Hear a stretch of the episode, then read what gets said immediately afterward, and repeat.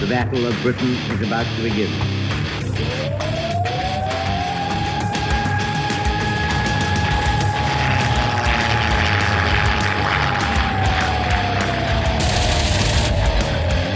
Deep we got tanks up there.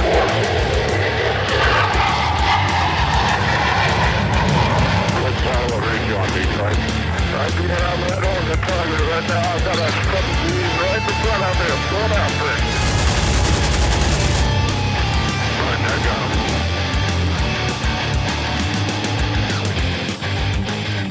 Welcome back to the Lead Pursuit Podcast.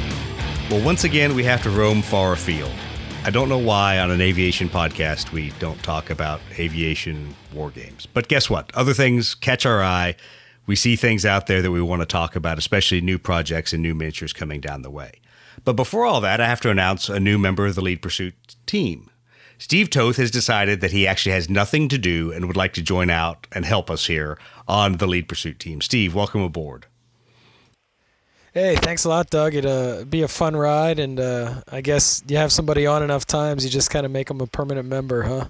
Yeah, apparently you couldn't run away fast enough. So now you're part of the team. Good luck. Tonight, we're going to talk about a new game coming out from Mythicos Studios and Warlord Games called Mythic Americas. Tonight, we have on Nelson Martinez, the game's creator. Nelson, how are you doing? I'm doing all right, Doug. Uh, thanks for having us, by the way. Thank you. Absolutely. Well, I've also got your project leader, Chris, Chris Remitz, if I can say his name correctly here. Uh, good to have you on, Chris. Thanks, Doug. It's great to be here. I'm excited to kind of see what the lead pursuit uh, thinks about the game and what their views are here. Well, I'll tell you, I hate it. It's terrible. I haven't even seen it. I'm not going to Okay, buy I'm it. out. Oh wait, no. Okay. Isn't that how everything goes on the internet these days, guys? It seems like a like everything's always negative. That is that is so true. Yeah, well, we're not we're not going to do that. We're, we're not going to talk any other aerial stuff tonight. We're going to go straight into talking about Mythic Americas. Uh, why? Well, for a couple reasons. One, I do think the miniatures are really cool, and I want to dwell on that a little bit. But I also want to talk about you know Mythicos Studios and some of the things you guys have been doing, uh, some of the game concept for Mythic Americas, and, and where it's going to go. Because I think it's something different than what we kind of have seen in our run of the mill gaming fare.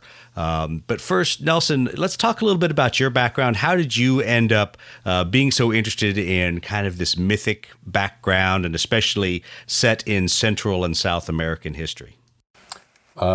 So let's see. I was um, fortunate enough, I think, in, in many ways, to uh, grow up in South America. I grew up in Venezuela, sort of, and Colombia. I came up to the States in, in the 70s. Um, and um, I was raised by uh, my grandmother, uh, who was uh, um, really sort of full Native American, um, which is kind of cool. Uh, but what was really cool about it was this, you know, the, the kind of stuff, the stories that we all hear at home, you know, from whatever your heritage happens to be. Well, my heritage happened to be a lot of this uh, kind of Santeria, kind of cool sort of mythology of, you know, kind of that merges Catholicism and, and sort of native uh, cultures and African cultures. So my grandma was full of stories of all kinds of cool monsters and ghosts and uh, banshees. I think they actually made a movie out of a banshee called La Llorona, which is a famous uh, sort of uh, uh, story that they tell kids to scare the crap out of them um, when uh, you know late at night. So um, grew up down there and just you know picked up a fascination for. Um, just mythology of the Americas, really. And then when I, uh, growing up here um in, in New Jersey, I then picked up a love of history. Actually, started by building uh, all kinds of Tamiya airplanes of World War II, all World War II stuff. And so uh, that's that. That modeling got me into the hobby, you know, Warhammer Fantasy years ago. And somewhere along the line, about ten years ago, I got this idea that uh, man, it'd be really cool to have to really sort of focus on the mythology of the Americas. Uh, You know, um, and you can stop me by the way, because once I get going on this, uh, I'll just I'll just No, no, keep keep digging your hole. No, Yeah. this is great. So when we'll I- let you keep going. Less talking by me is better. Oh well, you know, long story short, um, I love American mythology, and we have so much of it.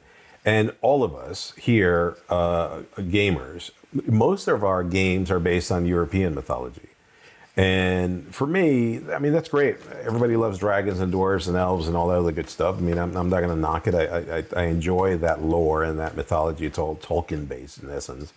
Um, but why is it that we don't really sort of focus on all of the amazing mythologies in, in the Americas? And when I talk about the Americas, I'm talking about North, Central, and South, and I include the Caribbean um, in, in this conversation. They're, they're just like I, I, bet most of us know one one billionth of you know of a portion of, of what we could be uh, really exploring uh, just out of interest, right? So, oh yeah. Well, well, you and I talked about it uh, when we we kind of did a pre-interview for the show.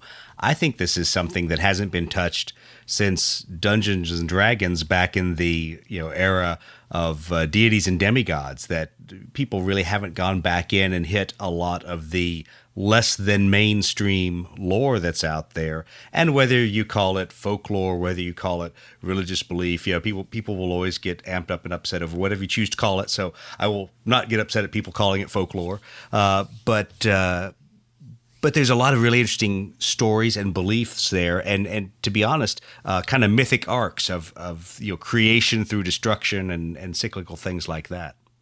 Yeah, no, absolutely. So um, I think I, in our last conversation, I, I mentioned this idea that what we wanted to do with the game and the games that are gonna that are being born out of this space was to give uh, uh, folks um, uh, an itch, an itch to not only play the game, but uh, as they play the game, to go, you know what? I didn't know that about the Incas. I, I didn't know that about the Maya or the Aztecs or I mean, there are so many tribal nations uh, here in North America that just most of us don't know anything about.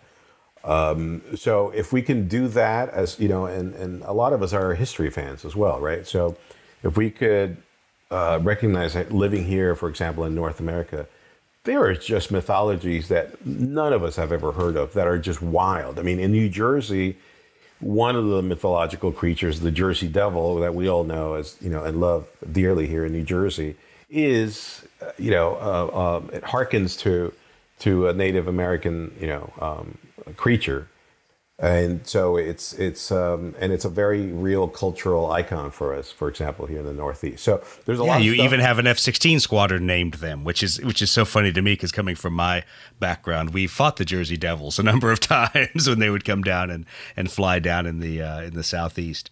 But oh, is, that, is that right? I didn't realize. Oh that. yeah, yeah, absolutely. And so I had friends that knew the squadron commanders up there. And it, uh, long story uh, short, it's kind of funny uh, to to see how uh, cultural icons get get spread across everything from Air National Guard squadrons to um, you know to sports teams to everything else. Yeah, it's pretty cool. So anyway, so that's a part of it. We can get into more uh, um, you know more detail, but uh, honestly, for me, it's a labor of love. I started this thing ten years ago as a project. I, have been writing a novel for ten years, believe it or not. I'm, you know, I, and so I, um, it's finally going to be published in in uh, in the spring. Um, well, so uh, let's let's talk a little bit about the progression because uh, what I don't know is how does Mythicos Studios fit into this whole overarching plan? How how did, how did Mythicos Studios get established, and what's the goal there? All right, so Mythicos Studios started out as an experiment. Um, so I, I've, I have a background in business. I've owned my own business for I don't know since uh, the year 2000. So I, I, haven't worked for the man since 2000, right? And so I'm used to kind of doing things my way, uh, which is one of the advantages of having your own place. Um, and in in that owning business, starting businesses um, experience, I've been fortunate enough to um, aggregate uh, a group of friends that I think are uh, just brilliant human beings with lots of creative ideas who also happen to be gamers. And what does my business have to do with all these gamers? Well, we, I've always found a place or found a way initially to house our gaming club, which is called the Silverbacks, in one way or another in, in one of our company spaces, right? And uh, Chris, who remembers the last, the last cool gaming club that we had um, at one of my um, offices uh, for the Silverbacks was was really posh. I think for for what we were doing, and we had dedicated gaming tables, and it was fun. So from that came this idea that, you know, we're not playing at a hobby store for a reason. Most of our local gaming stores were, you know, for tabletop uh, uh, gamers we were like the ugly cousins, right? Like they just like they want you to buy the stuff and then they want you to leave. It was a hassle to get a table. Nobody really dedicated spaces, uh, you know, space for for tabletop games as far as you know in the areas that we live, right? So we thought, well, what if we open a place that's more of a gaming studio, less of a store, and we we build it around the notion that two thirds of the space is going to be all for tabletop gaming. It's it's just really about celebrating the the hobby, every aspect of the hobby. And so we started out with a small space and we made it a membership club so that everyone it's 5 bucks a month by the way. It's like it's like you know almost nothing. And the idea was that everyone who joined the club, the Silverbacks Club, which then became the Mythicos Studios um, uh, stores, you know, had to pay five bucks a month, and for that you got gorgeous scenery, great tables, always open, always there, um, and and it just honestly, it just blew up. It just it, it nice, nice within the first. I don't know, Chris. You remember? I mean, literally within months, we just could not fit people in the in the place. Oh yeah, it was it was two months. I mean, we were in the new place um, in November, and by January we expanded.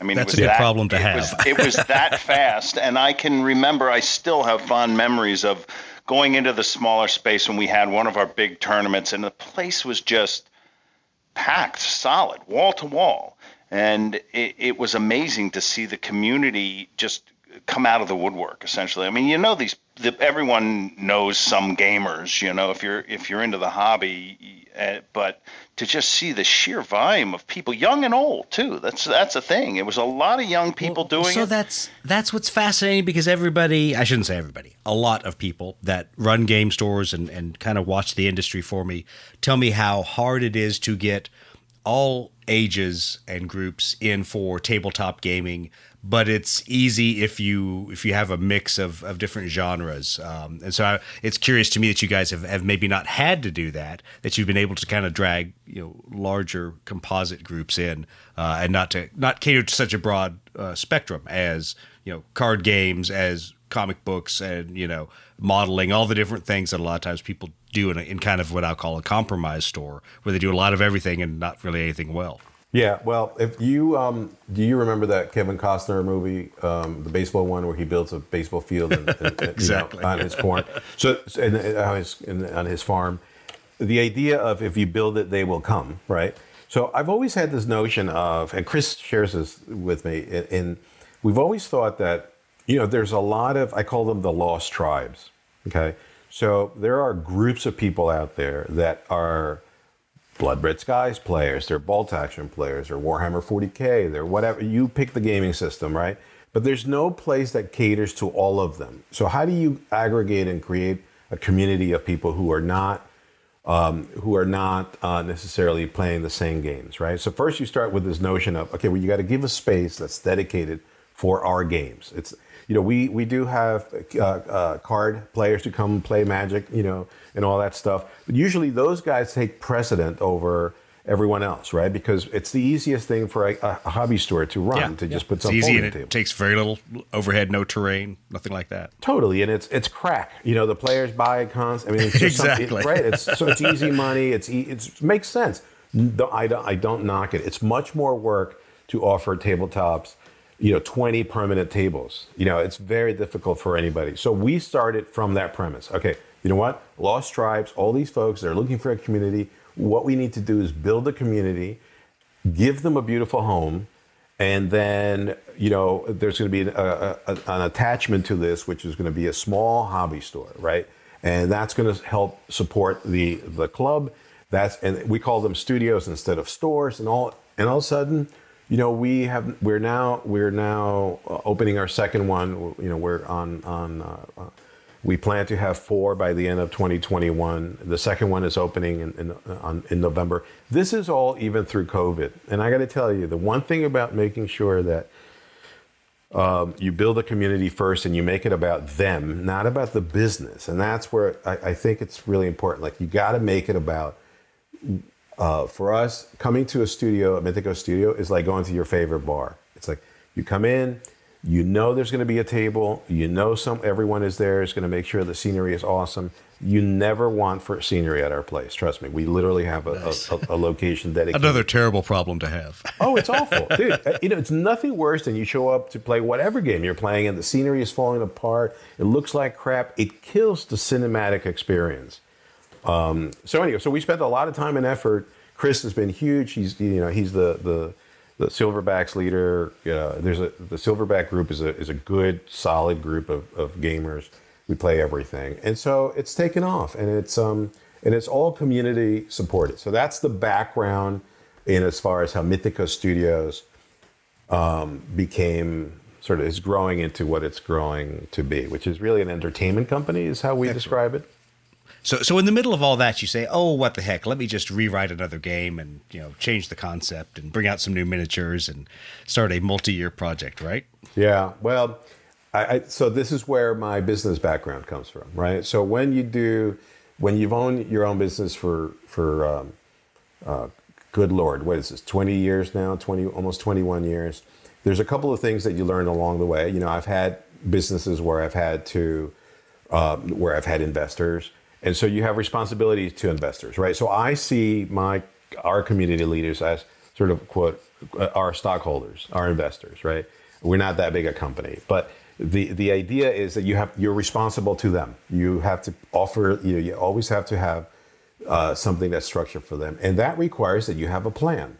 So when we launched Mythicos, we launched it with a very clear business plan. It was a five year business plan, and it, the the plan was to create an American based entertainment company that focuses and starts from the tabletop gaming industry. A lot of entertainment companies, a lot of brands that are in the entertainment business have started from video games, right? So you can name right. dozens of them.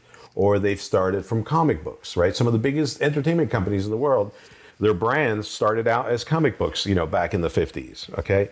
Um, so can we start an entertainment company from the tabletop and build the IP and the ideas from the games that we come up with uh, and so the idea was was Mythicos Studios as an entertainment company. Uh, the the studios are kind of the community places where we test the games. We have the community involvement in writing the games. Chris will attest to this. All of the writers of our game are silverbacks, right, Chris? Uh, no, I'm. Uh, yes, they were. Uh, yeah. They were all friends, you know, and and that's a that's I think part of what made it successful is that you can get a group of friends together. They're all creative. I mean, I, I usually find most people who are into the hobby are, are creative folk, um, and you know, to take these ideas of um, of these myths of the Americas, right? To to talk about Aztecs and Maya and Inca, which are which are these mysterious to, to, to you know me. I grew up in Pennsylvania. You know, it, it, these are these are almost fantastical uh, cultures in and of themselves, and and when you start diving in, as well as North American, uh, you know, indigenous Americans, which I've always been fascinated in, but um, you know, you you get this this concept that we want to make a game around that, and then you are are gifted with the Warlords of Erewhon rule set, and then you get a bunch of friends together, and we're like, okay, guys, now how do we synthesize this? Um, you know, we can just make models for Warlords of Erewhon, and that's great. Um, but wouldn't it be more fun to try and personalize the game to make it more thematic to the actual um, Mythic America's ideas than the fluff behind that? Um, and you know the the team really really rallied to it. I mean, they all you know we've been working on it, I guess, since about a year and a half. Yeah, and, and um, I'm I'm so proud of you know everyone involved that in a year and a half we ha- are releasing you know pretty much a full model line, a whole rule set, uh, you know, and it's it really is um, that Warlords of Erewhon version 2. I don't know if you guys are familiar with Warlords of Erewhon or, or that gaming system, Doug or Steve, but um, it's it's it's a unique experience. I mean, have you played at all? I haven't played. I've, I've got a PDF of the rules because I uh, was going to get into it and then got sidetracked. but but on PDF day, I bought plenty of copies of rules like that and uh, and uh, Gates of Antares as well. So Sure. I'm, I'm vaguely familiar with it. Yeah, I'm actually just kind of really uh, enjoying here just the explaining of it, and it's funny because you keep using the word myth and uh, the myths of the Americas and stuff like that, and just thinking about when you hear stuff, when you hear the term myth or mythology, like as a person who grew up in America, right, you automatically go to Greek mythology or you go to like some of like the uh, you know Asian cultures and their myths and their mythology, right? But to hear the stories of Native Americans in Central America, you know that's stuff that you hear growing up in school as in history class learning about, and even their folklore and stuff. You don't hear it described as myths, so it's just really neat to see kind of this uh, fusion of the myth with the uh, some of the uh, cultures that you're familiar with. So it's just a, a neat introduction to that stuff. Yeah, it's um, so the, the mythology is you're so right, right? Because we we grow up in school and we learn the classics, right? Greek mythology, uh, the foundation of all Western civilization, right? Um, and so, and, and then you know, recently it's been Northern European mythology is kind of the driver of all of our myths, certainly for the gaming industry. But when you think about our own American cultures, you know, the cultures that are from the top of the, the you know North America to the very very bottom down to Tierra del Fuego.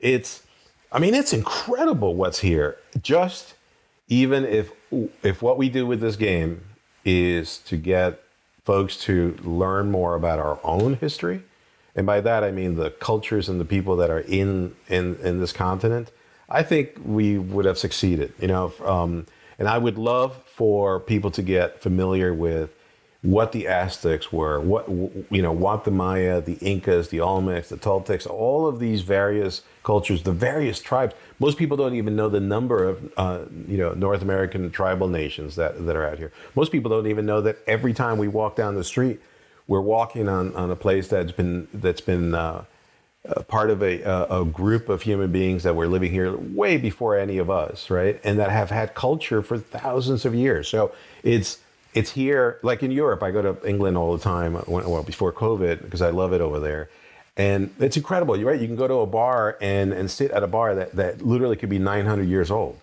and they're conscious of their history. We're, we're less so here, but it's here. It's not just our own kind of Western-based history.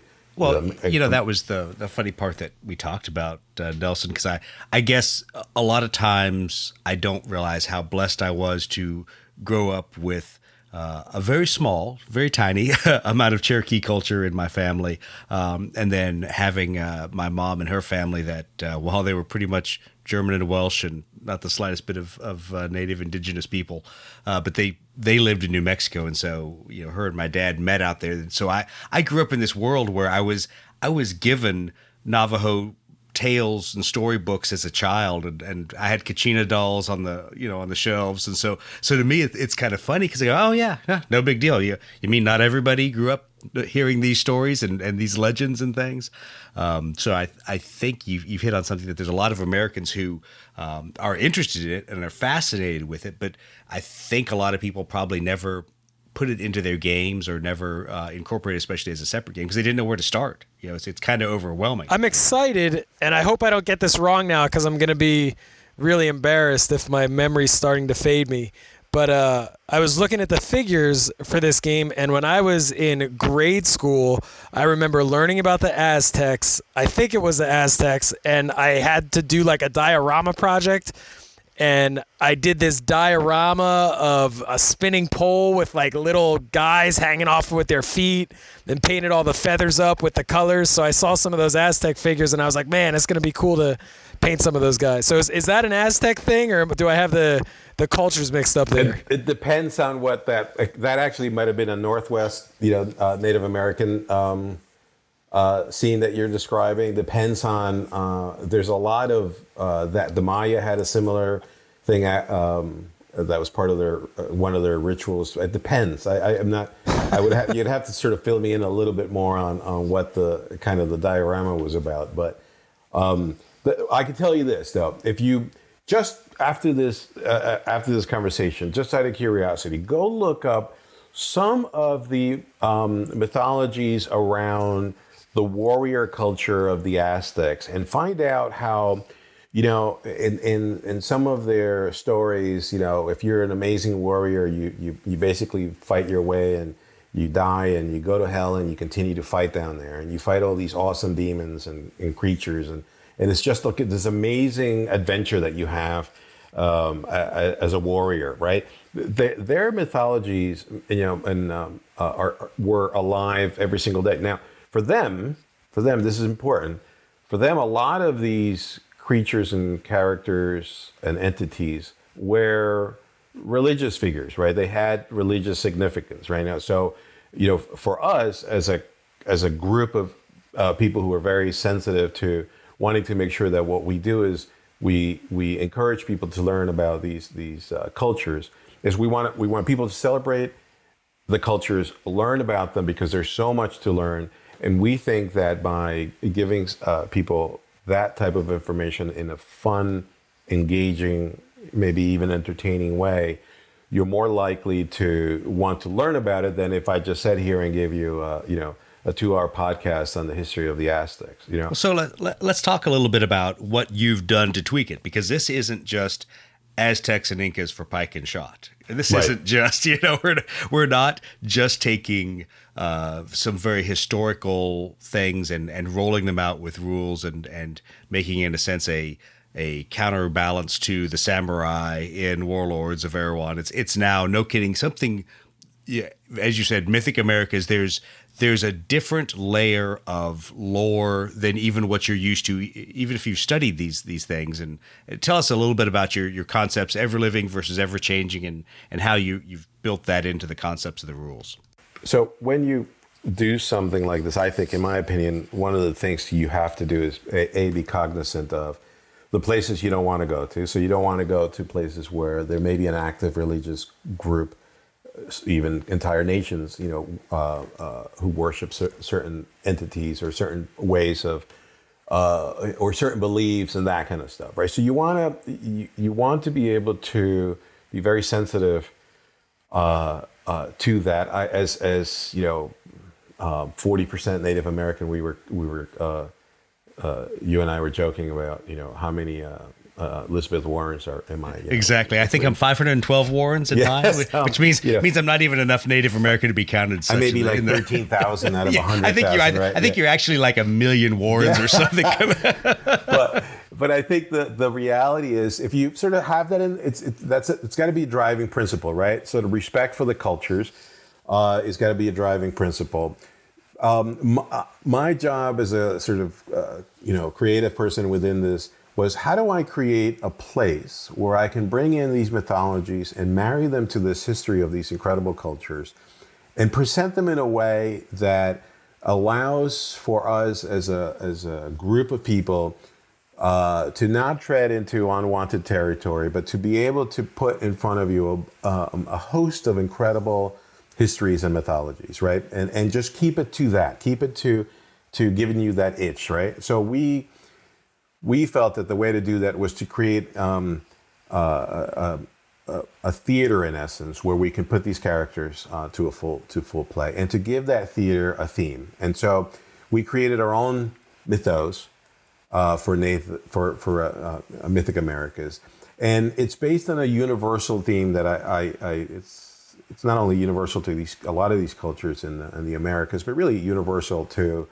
a lot of cultures around the world, this notion of balance, right? So this idea of balance uh, uh, in your existence and how you live your life, and balance between mankind and nature and the universe, yin and yang, that whole thing, right? It's a very universal theme when it comes to to just the philosophy of living, right? So you got to keep that big heady thought in your head as kind of the, the one of the creative foundations, and then you create a. Uh, you, you need to be able to put that balance gives you a mechanism and so, and forgive me if this gets uh, a little heady, but that balance gives you a mechanism to be able to create two opposing forces. Because whenever you want to play a tabletop game or you want to create a cool story, you got to have tension, right? You got to have characters that are pushing against each other, Otherwise, it becomes uh, you know I, I don't even know what what story doesn't have two sides to you know to it. So you got to have balance for the story is key component, and then you have two sides that are struggling uh, to achieve a goal.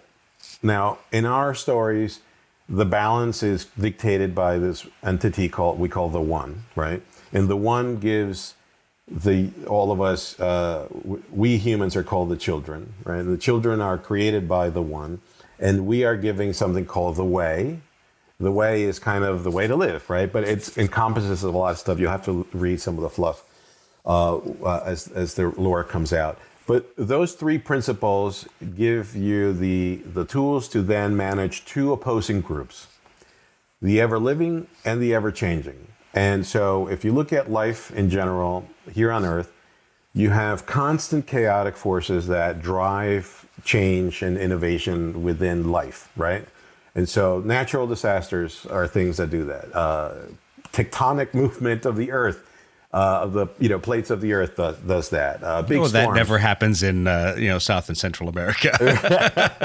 right, the Andes being built by those things. Exactly. Right? So so those kind of things are those are the ever changing forces, right? That's the, the, the those are the things that bring evolution to the fore, and so the ever living really are the the entities that are uh, focused on on life as we know it. We the children, humanity, are the latest iteration of uh, what what the one calls the the uh, the ruling children, right? So our job is we're put here to kind of keep the balance in the beginning, and we live in we in the mythic Americas we live in eras the way the Aztecs live in eras, and in our story in this game, this portion of the game, um, we are at the end of an era, right? And guess what? The children uh, the ruling children are always the one that somehow managed to screw up the balance. And that's as the one. Shocking. Right. Right. So we're here to maintain it, but eventually. Eventually, we, are going to tip it. We're going to yeah, screw it exactly. And that's as the one had desired it. But, you know, it still seems to be a mystery to the children that, that, that this happens, uh, you know, at the end of every era. And so that allows us to now create, and this is important, and Chris will, will, will you know, can uh, add to this, but once you've created this, these components, you have your cooking ingredients. Now you have to put a certain amount of rules to this, right? So my one of the rules that I put on this, again, because of my sensitivity to uh, and, and of our sensitivity as a group to making sure that we stay respectful to the cultures and you know the mythologies and the history of these incredible peoples, was that we're not we, in in our game. There are two uh, universal factors there is no evil group in our game. You, there's no, in essence, there's no dark side light side. There's no people who are just outright evil. All children can be evil as humans, right? All children can do good things. We, in our game, we represent that uh, by the, the, the desire to have, um, to achieve balance or disrupt balance. For whatever reason, you're looking to disrupt that balance or to keep that balance, right? So that gives you the ability to have an entire faction like the Aztecs who run around with a bunch of, you know, undead bound creatures. Well, in our culture, in the Western culture, zombies are, you know, denote evil of some sort, right? There's little old church ladies freaking out right now as they I, listen to this podcast. Oh, I, wait, no, they don't listen to our podcast. We're safe. We're safe. because they don't like my foul language. so, with all of this, the, the, the, best thing about it is when you sit here and you write, and look, I, I, I as, i as I work through this novel, um, you know, which for me, again, it's a, it's been a labor of love for ten years. I, I am going to be flabbergasted when I actually see it come out, you know, uh, arrive on my uh, uh, on my doorstep. Um, there's there's an enormous amount of freedom. Here's what I can tell you though, because we then bring in the players to play in this play, as it were, and they are characters and cultures and even creatures that are familiar to us as Americans um, because everybody knows a Mohawk warrior. Everybody has heard of a Seneca archer. Everyone has heard of an Inca or an Aztec or a Maya. We might not have heard of all of the cool things that they're doing or some of the characters that you know that are part of their mythology, but we we do have a surface understanding, you know, a layer understanding of who these you know uh, peoples are. So you bring those characters in, and now you give this to a group of game designers who are all very smart, you know, folks with masters, very educated, super creative people. And, and, and all of a sudden they start coming up with their own ideas. And that's when you know you're onto something because oh shit, when I was a kid, excuse the French, you know, I used to do this. and Yeah, we, we don't give a fuck on this Oh, podcast. good. so you know that that they you you see the juices flowing. They get all excited and they take on this new personality because now they discover there's all kinds of ama- amazing stuff that we have right here. All we need to do is stop looking to Europe for for and look I, again. I have no but- issues with dragons and you know dwarves and elves and all that shit. But man, we have so many more cooler things here. in- Well, and let's talk about that though, because that's that's something that I think. Um, I'll be honest. I don't know that the current uh, larger gaming uh, world in the United States is is really ready for, and this is kind of why I wanted to have this as one of our podcast episodes because we've tried to have a series of discussions, whether we're talking about you know World War II gaming, um, you know Weird War kind of 1947 48 gaming here with with uh, Mythic Americas. This problem that we have been so hung up a lot of times when we play games in playing it as the right or the wrong, the good or the bad. Um, somebody has to quote play the bad guy.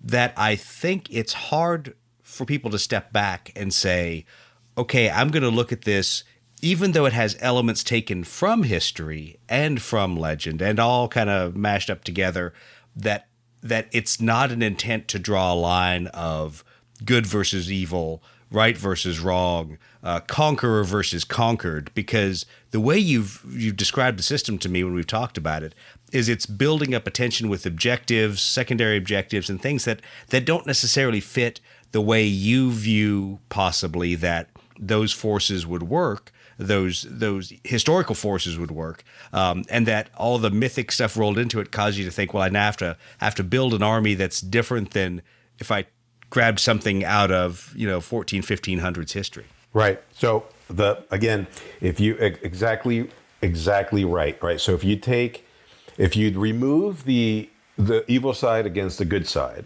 right? And you just go on the very basic concept that people fight all the time for all kinds of reasons, and we can explain to you why that once started that war with that group. Except that in our lore, right, since there is no good or evil per se, th- there is uh, there is love and hate, but there is no good or evil. There's no good side, no bad side. We've set it up so that uh, we've taken, and maybe this is a good time, and, I, uh, uh, and I'll bring in Chris on this, but the lore of balance, the idea of balance, we then took that concept and brought it to uh, Warlords of Erewhon, right? Because what Rick Priestley did with Warlords of Erewhon was, was to create an amazing um, uh, generic is the wrong term, but it is designed to be a generic gaming system that allows you to play with whatever models you have at home, right? So he spent a lot of time writing an awesome core, non-fluff uh, dependent uh, generic rule system that you can just use, like I said, to play a fantasy game, right? Very good rules, well thought out. Um, where we thought we can put uh, two things that we felt the game needed, and I think a lot of the community of Erewhon wanted, was one, they did want a background. They wanted a fluff. They wanted a history. They wanted something to attach themselves and be passionate about and, and read about and find out about. So we thought, well, you know, Mythic America is, is, is great. And, uh, you know, for that, will that will deliver in spades. And then the other thing is, if balance is your motivator, the scenarios that are in the game right now, not that they're bad, are still in a way uh, designed to be more more about victory points, how many points you can kill, right? And that leads to it can lead to a lot of you know complaints about well the dwarfs are so hard to kill, you know it's it's everybody plays dwarves because Well, you end up with a, a lot of last man standing kind of games. And- Exactly. And, and, I So- think we've we've all said that's not what we want out of this gaming experience, and and we want something different. and it's Yeah, a- that's go ahead, that's Steve. one spot where you know Blood Red Skies really shines, right? Because it has that boom shit mechanic that isn't about fight Absolutely. to the death, right? Right. Fight for the mission, fight for an objective, but you don't have to always annihilate the opposing force to nothing. And quite frankly, that's very rarely how any type of fight or battle, except my first marriage. That one ended in total annihilation. But uh, Well, hey, you know, at least we know most our things, most thing, most fights in life don't end to you know an, at annihilation. So it's cool to see that working into some other game systems. Well, if you've played Warlords of Erewhon, you know that that annihilation is exactly what happens when units meet. It is a very, very bloody tabletop game, and it's rare that a unit will come out of a, a confrontation uh, unscathed and able to survive a second. And and so it is bloody, and that and that makes the idea of playing for kill points seem like an obvious uh, objective but we wanted more. We wanted a game where you could, um, you know, lose your entire force but still win on points. That's always, a, and that's a that's a hard thing to put together.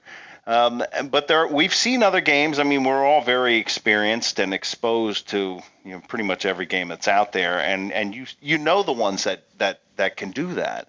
And um, so we were striving really to try and, and replicate something similar. And the interesting thing is that it it also um, it supports the theme. You know that we can start weaving that ever living and ever changing and balance onto Mythic Americas in the form of those objectives. And so you, you know, when you're playing a game, you have a primary objective that you and your opponent both are very clearly aware of, but then you have secret secondary objectives, which um, adds that, you know, stealth strategy behind it and and goes also goes into the whole army building aspect of it. So there's a lot of uh, a lot of ways that we try and build that kind of layering on top of what Rick Priestley wrote um, to create that Mythic America's experience, which is different than Warlords of Erewhon. And it's driven from the idea of balance, right? So what Chris is mentioning. So if you think about it, we one of the things that we wanted to do for the game was that we wanted to uh, almost force you to build a balance list, because in this game, before you even start the game, you don't know under which alignment you're going to be fighting, right? So you can't always decide that I'm only ever going to play Ever Living because they have awesome whatever, right? Um, you show up to the tabletop with your, you know, tribal nations warband, and I'm gonna, or, or you know, I'm gonna fight against Chris's Aztecs, for example. I need to be prepared to be because it's a random choice uh, before the game starts as to whether I'm going to be ever living or I'm going to be ever changing. Now, why is that important? Well, A already adds an element of, of, random chance to this, which will it's and you'll notice a theme here. We want to take a lot of we want to add a lot of controlled random elements to the game in order to encourage folks to be prepared for a variety of, of, of conditions within scenarios, right? And it starts from the, how you build your list. So you have to be prepared by showing up with a list that is maybe playing on the ever living or ever changing conditions. By playing under one of those, you're going to have access to special things that are only available wi- under those alignments, right? So that right there starts putting a path in front of you as to what you may have to consider when you build the list. Then there's a primary scenario. And then, as Chris mentioned, there's a number of secondary scenarios. These are all objective driven scenarios. So you could literally play the game, well, you have to literally play the game the entire time you're playing. You have to keep those scenarios in mind.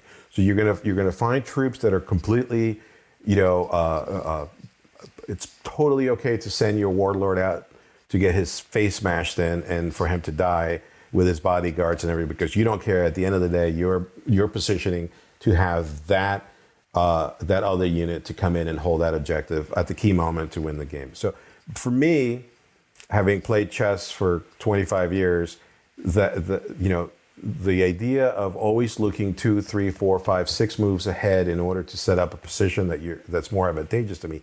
That's the beauty of an awesome game. Actually, that's the beauty of what Rick Priestley did with Warhammer Fantasy way back in the beginning of time, right? Where you had to play it that way in a more historical tabletop gaming experience. And so the way the guys have written the, the mechanics for the scenarios, the way this incorp- you know, sort of attaches itself to the mechanics of the fluff of the game is really what I love about what happened to Mythic Americas. Because now when you show up, and remember, we built, uh, this goes back to the gaming studio. We built a gaming studio in a series of stores, as, as it were, uh, so that you were always immersed in the cinem- cinematic world that you play your games in. So if you're going to show up to play Blood Red Skies, we want to make sure that you you know that you're feeling like uh, that environment is is come to life for you.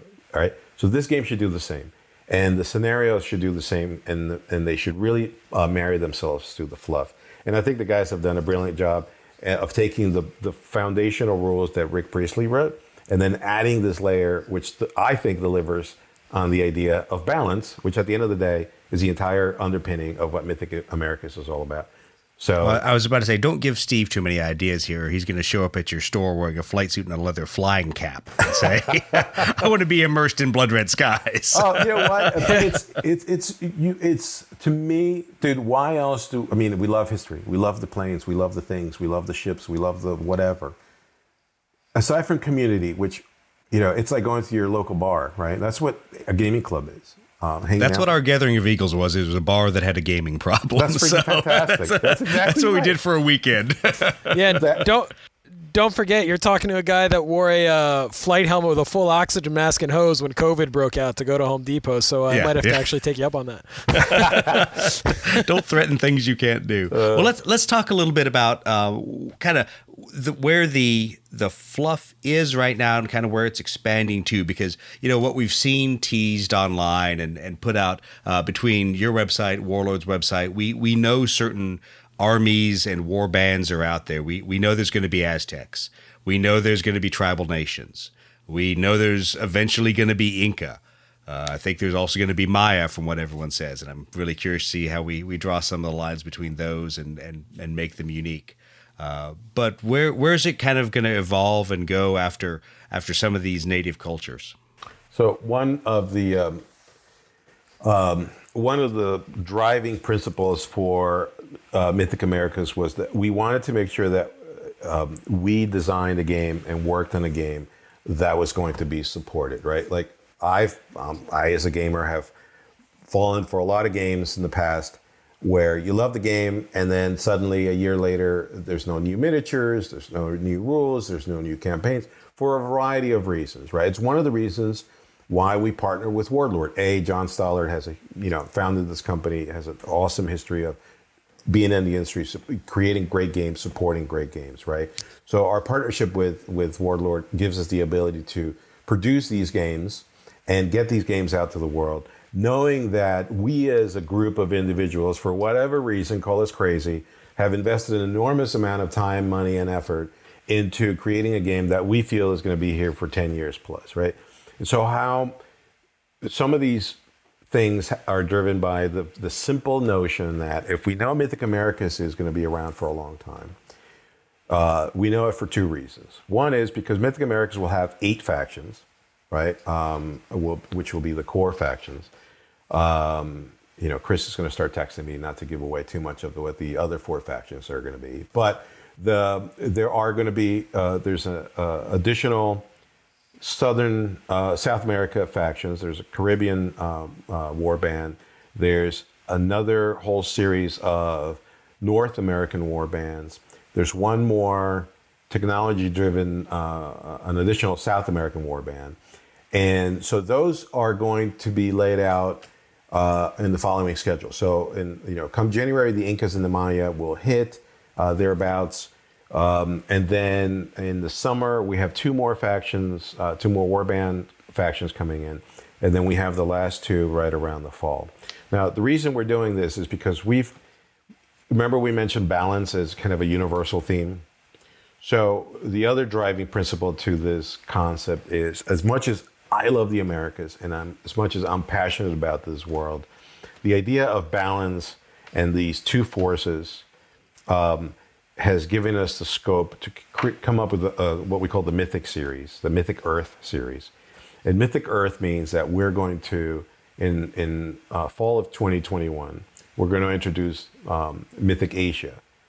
And Mythic Asia is really Mythic Americas on that continent. And for us, we want to touch on themes of cultures and histories and mythologies that are little explored, that aren't your your cliche. We've seen it a thousand times. This is no. We want to look at cultures that are little known and then we move on to Mythic Europe, and again the same uh, same idea, and then Mythic Africa, and then we end with a fifth book uh, uh, called Mythic Earth, which is the the sort of uh, big Kahuna that wraps up the idea of balance across the children, which is all of humanity, not just us, the children here uh, in the Western Hemisphere. And so it's a big project. I mean, it's a massive project with a lot of factions, six to eight factions per per uh, universe, as it were.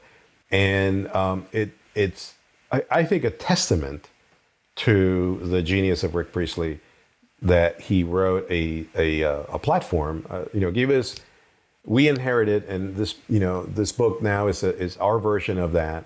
Um, uh, we inherited a good solid foundation from which to build these these this sort of mythic concept, and so that's that that's where it's going to go. So next year is all about Mythic Americas, and it will continue to be all about Mythic Americas because it's not going anywhere. It's going to get new factions. The the eight core factions will will get new uh, subgroups within each as we design. And actually, one of the things that we're going to be doing is so take a, a, a model like the uh, Quetzalcoatl, right? So the Quetzalcoatl was, you know, uh, uh, was alive and apparent in a lot of the cultures in, in Central America. Um, a Quetzalcoatl might look different to a Maya than it would look to an Aztec, right? So my goal is, well, hell, next year we should have kind of a Maya version of a Quetzalcoatl. What would that look like, right? I mean, we have the Aztec version of the Quetzalcoatl right now. And so there's no reason why once you design a miniature, uh, you can't come up with, with adaptations. C- certainly with today's technology and the sculptors that we work with, we can do this and we have the ability to produce variations on some of these models. And so there's going to be a rich model environment for us, uh, a, a, wealth of targets, as it were, uh, for us to, to pick and choose from. And then over the next five years, as we launch these, these uh, mythic universes around Mythic Earth, uh, we're going to find out all kinds of cool histories about all kinds of cultures around the, the, the planet that most of us have never heard of. Well, so that, well, you know, the overall so, goal. So I put my first ultimatum out when we uh, did our pre-interview, Mm-hmm. and and I said if there uh, if there aren't war llamas, then I'll never speak to you again. And we so we talked about that and some things you may or may not want to talk about. And then Yeah. since since we're going to talk about Mythic Asia, uh, I'll put it out there. If I don't have uh, Maori warriors with uh, with spirit Tasmanian devils that are the size of uh, one of the Sasquatches, then then I'm still not talking to you. now, Doug, you see that if see you brought actually you brought that up in our last conversation, and dude, I got to tell you, I went to look for them. I, I went to research that because that, that's not something that I was familiar with, and to me, you did what I said we should all be doing. You gave me an itch, and, and not a rash. Give me an itch, and I went to look for something that was that was interesting, new, and different, and.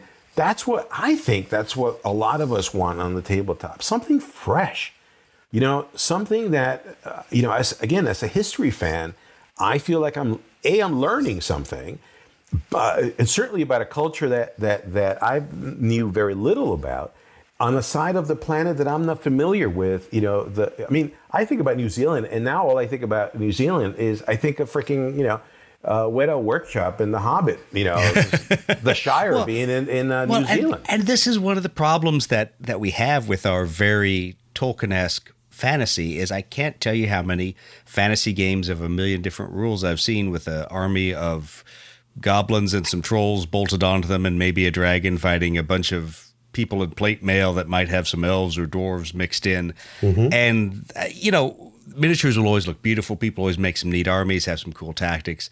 But to me, there's just so much uh, mythos that is underserved that I think uh, would really be awesome to be able to put on the tabletop if there were a game and a and a system to to really expand it, which I think a lot of us liked when we first saw with Warlords of Erewhon and and things like the Tengu were in there, and, and so there's there's all these uh, little known things that we're like, hey, that's actually kind of cool, Yeah. that you can do. And I think the I think the learning new stuff is always something that drives people towards historical games and not just another sci-fi fantasy game, right? So I know even for me, like I had always been into aviation, in you know, growing up in America, always loved the P-51, loved the Corsair, loved the Hellcat, loved the P-40, right? And then I was in Blood Red Skies for about a month, and I was like Spitfire, and everybody across the pond was, oh no, no, it's not a Spitfire. There's 67 different marks of Spitfires, and don't ever confuse them.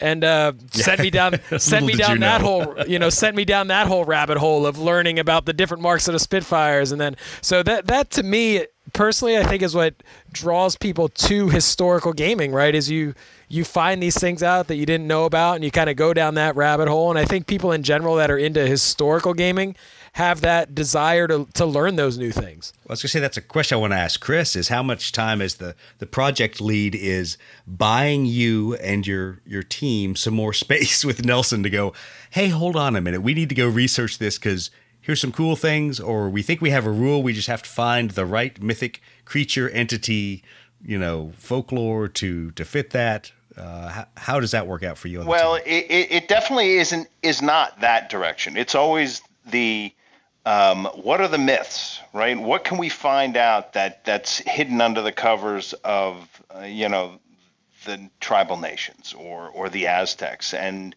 when you start, you know, you, you come up with something like a Wendigo or you know the Quetzalcoatl, and those are all pretty. Those are standard, right? But it does start getting down deeper into the weeds, like we have like the Maris monstrosity, which is uh, for the Incas, uh, or Camazotz, which is a, actually a fairly well-known mythic monster for the Maya.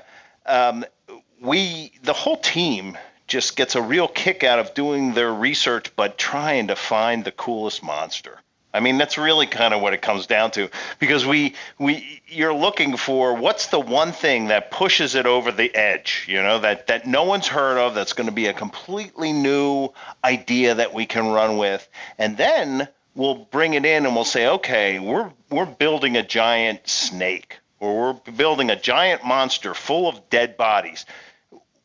What do we do to make it thematic to the faction, right? How does it work so that it, it's holding up? Because each faction does have a play style. Uh, that was one of the things that kind of was my job. I I unleash these guys, uh, you know, asking your friends, you know, they're creative. You say, okay, go ahead, put together a Mayan army. Tell me what you would do if it were Mayans, and and how would you make it special?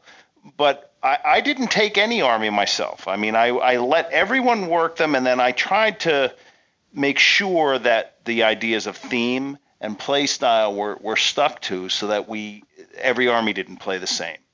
Um, uh, but we do we, we do that with the monsters. You know, you'll take a monster and you say, okay, we know that you know Aztecs are playing kind of like a horde army. What would be a fun thing to do? And all right, now we've got it. Now we create some rules that are going to make the monster uh, stand out and play differently than anything, even in the whole Warlords and of Erewhon. that's that's where I think there's both some really cool artistic license. Uh, and there's Yes. always a pitfall because as as as I look at some of the the miniatures or some of the monsters and and I have an expectation from my knowledge of some of the uh, the stories and the and the folklore for how things are. It's like five minutes ago I just finally looked at the Quetzalcoatl. I'm like, who the fuck put legs on a Quetzalcoatl? yeah, that's right. That's right. We did. That's right. We did.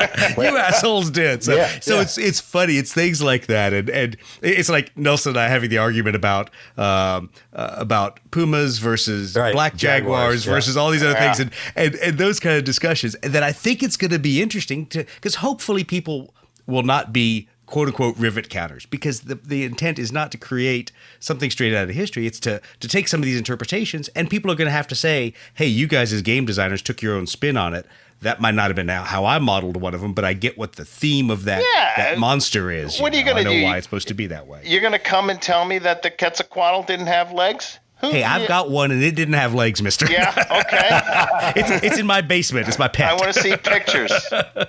no, and, and look, uh, you know, um, I challenge folks to go. So go look up a uh, Boraro, right, which is one of the creature, one of the. That should give you a hint as to what we're going to be doing as one of the next factions. But if you look up a Boraro, uh, which is a uh, Tucano uh, creature, uh, you know, you're going to be blown away by the sickness of this creature, right? The, on the tabletop, that thing is going to be amazing. Um, if you look at an Ayar, you're not going to find one. You're not going to find an Ayar in a in an Aztec uh, an Aztec temple wall, right? Because an Ayar is a creation of Mythic Americas, based Yeah, on that, the that was one I'm like, where the hell did that one come from? Yeah. but, but no, that's that's totally within y'all's license to do that. That's exactly right. So if you then, you know, and, and so people are going, well, why in the hell would you create a, a creature that, you know, there's so many, you just said there are all, these- all these cool, that's right. But it's still a game, right? So we still have to create miniatures that will uh, do some of the things that the game rules ask you to do, like, you know, shoot overhead. Um,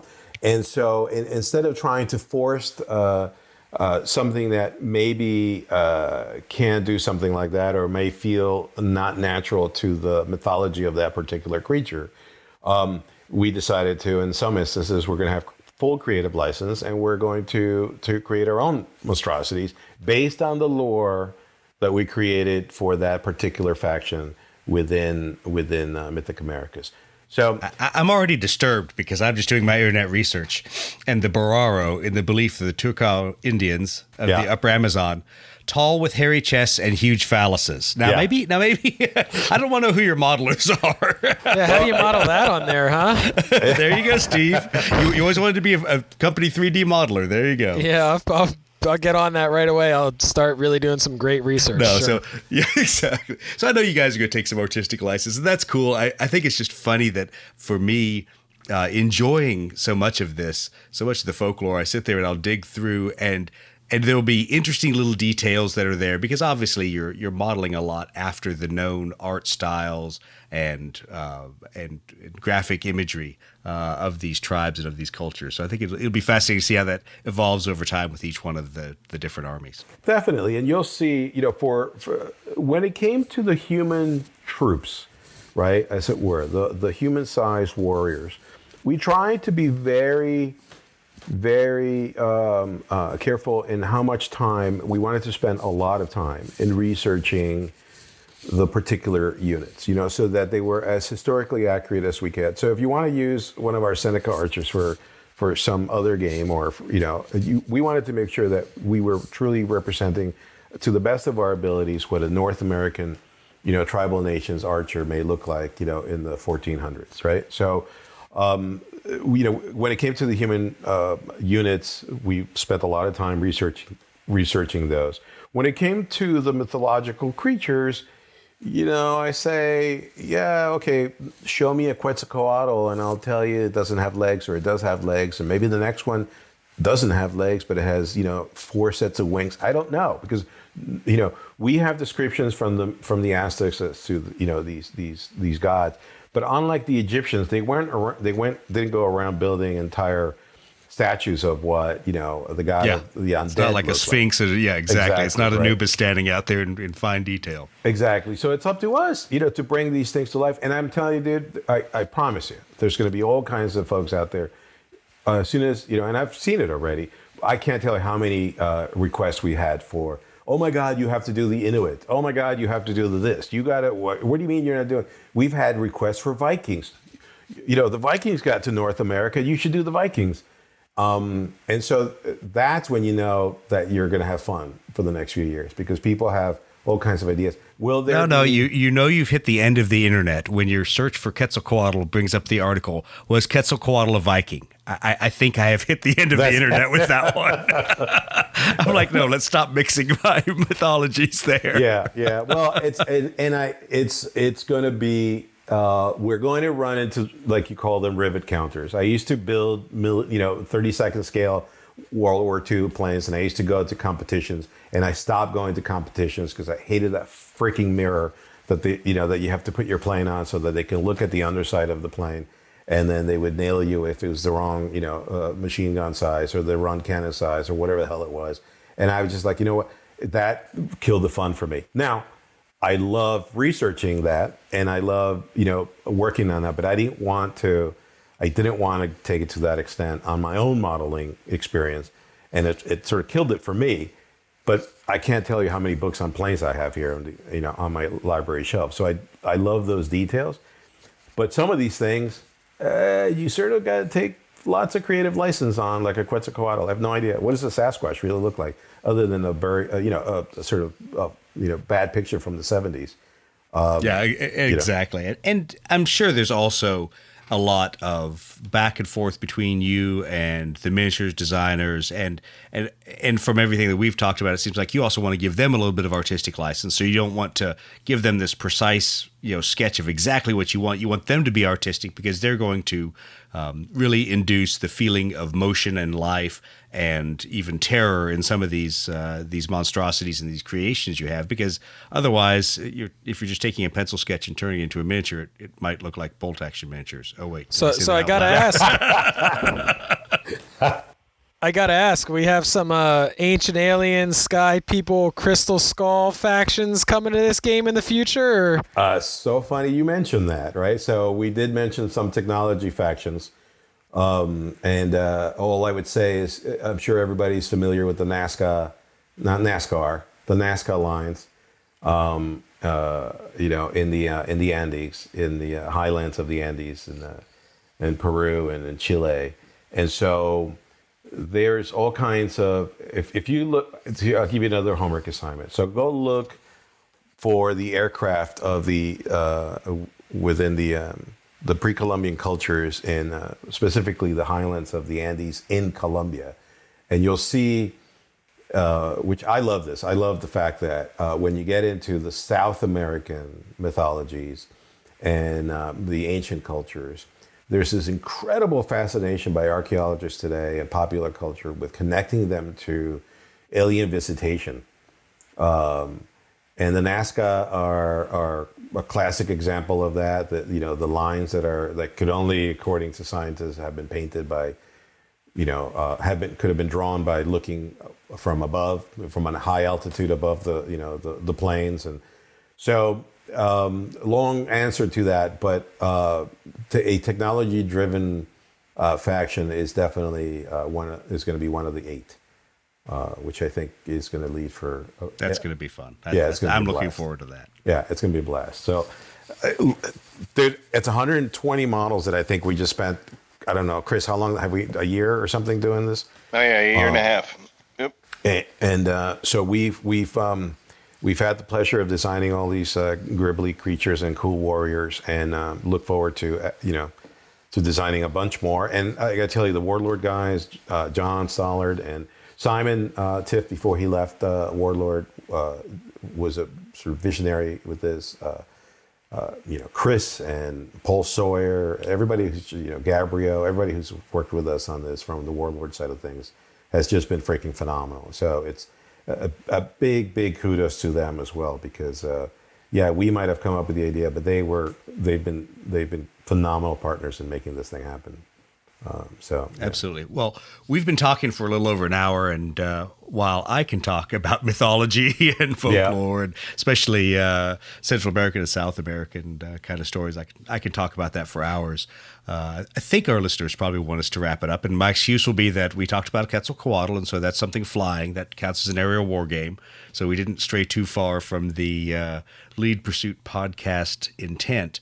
Uh, but more importantly, we we really want to talk to you and Chris about just the, the game design and the and the process that you guys had gone through, and I think we've done uh, done a lot of that tonight. Probably we'll uh, have to talk to you again as more factions come out and, and the game expands some more. Um, but uh, Nelson, are there any you know last parting shots you want to kind of leave us with? Any any thoughts about the system or, or y'all's intent behind uh, the series of releases? No, I think just you know look out for for um, for the stuff that's coming out. And look, we love people's ideas. I mean, this is remember this is a community company. Really, it's it's literally it's it's a bunch of gamers in a in a room, as many as we can fit in a room now per New Jersey, uh, you know, rules and regulations Yeah, on COVID. exactly. but uh, send us, you know, we, there's all kinds of, you can go to uh, our Facebook page for Mythic Americas. Uh, you can go to the Mythicos Studios uh, Facebook page and, you know, just get involved in the community and, and, you know, keep up with us. I, we do play other stuff, you know, we do play Blood Red Skies and Black Seas and Cruel Seas and uh, Bolt Action. And, uh, uh, so you know, if you visit Mythicos Studios on Facebook, you'll see a huge community of, of like-minded folks, and um, and maybe the next time you have us on, well, I can ask you. Uh, you can give us some advice on on uh, on how to play my uh, my American Force and uh, Blood Red Skies because I'm not very good at the game right now. Don't worry, neither am I with Americans. I, th- I think all of us that play Americans uh, accuse Andy Chambers of stacking the deck for the British. I, I have a I firm suspicion that that is indeed the case, but I haven't been able to prove that. Well, I'm I'm uh, I'll tell you what, I'm definitely looking forward to checking out this Mythicos Studios. I'm right across the Delaware River there in Pennsylvania, so uh, I- I'm definitely looking forward to checking this place out. And actually, uh, John Russell was telling me a little bit about it, so uh, sounds like a great place just to get together and, and game. And looking forward to getting over there and checking it out. Oh, that'd be great, dude. Just let me know. Shoot me an email or call me or whatever. I'd love to have you over, man. That'd be great. Chris, any last minute thoughts uh, from your end as the project lead? Uh, no, I think we've covered everything pretty clearly. I, I was going to say the same thing, Steve. If you're going to head over to the to the club, uh, let us know, and uh, we'll make a day out of it. it uh, and and I guess the one thing I did want to add is there is a uh, a Discord for uh, Warlords that uh, Mythic Americas now has a channel on. Um, I monitor that pretty closely, so if people have ideas, that's a great place to put them. If That's you're good. not doing the Facebook thing. Good, because you're better than I am. We have a uh, Gathering of Eagles uh, server, and we have our Lead Pursuit one, and I don't monitor either of them very well. I'm like, oh look, someone asked a question a week ago. Maybe I should have been paying attention to so much playtest. Uh, well, no, guys, it was really awesome to have you guys on. Uh, thanks for coming on and, and discussing Mythic Americas, uh, discussing the Mythicos game uh, and Mythicos Studios uh, kind of theories and, and what you guys are doing there. And we're really looking forward to getting our hands on uh, the game when it comes out, seeing how the miniatures uh, look, and then how the game rules play. So thanks very much for joining us tonight. And Steve, it was awesome to have you on. You know, welcome to your first full fledged event as a Lead Pursuit native now. Yeah, it's really exciting. It's uh, great. You hit the, The pay's 50 epi- great. Pay and the benefits are awesome, aren't they? No, it really sucks. You know, I hear these things start going downhill at episode 51, and now you just brought me on so you can blame it on me. It's like a Well, horrible that's exactly time what to we're going to do. Most podcasts fail about this point. We're going to blame you, Steve. Now, it's good to have you on, brother. Uh, I'm glad that you've joined the team, and uh, we'll talk about some of the other new team members uh, in our next episode, which should all be uh, talking on tactics. Awesome, guys. Thanks for having us on. Uh, it was a fantastic time. Yep, really appreciate it. Thank you.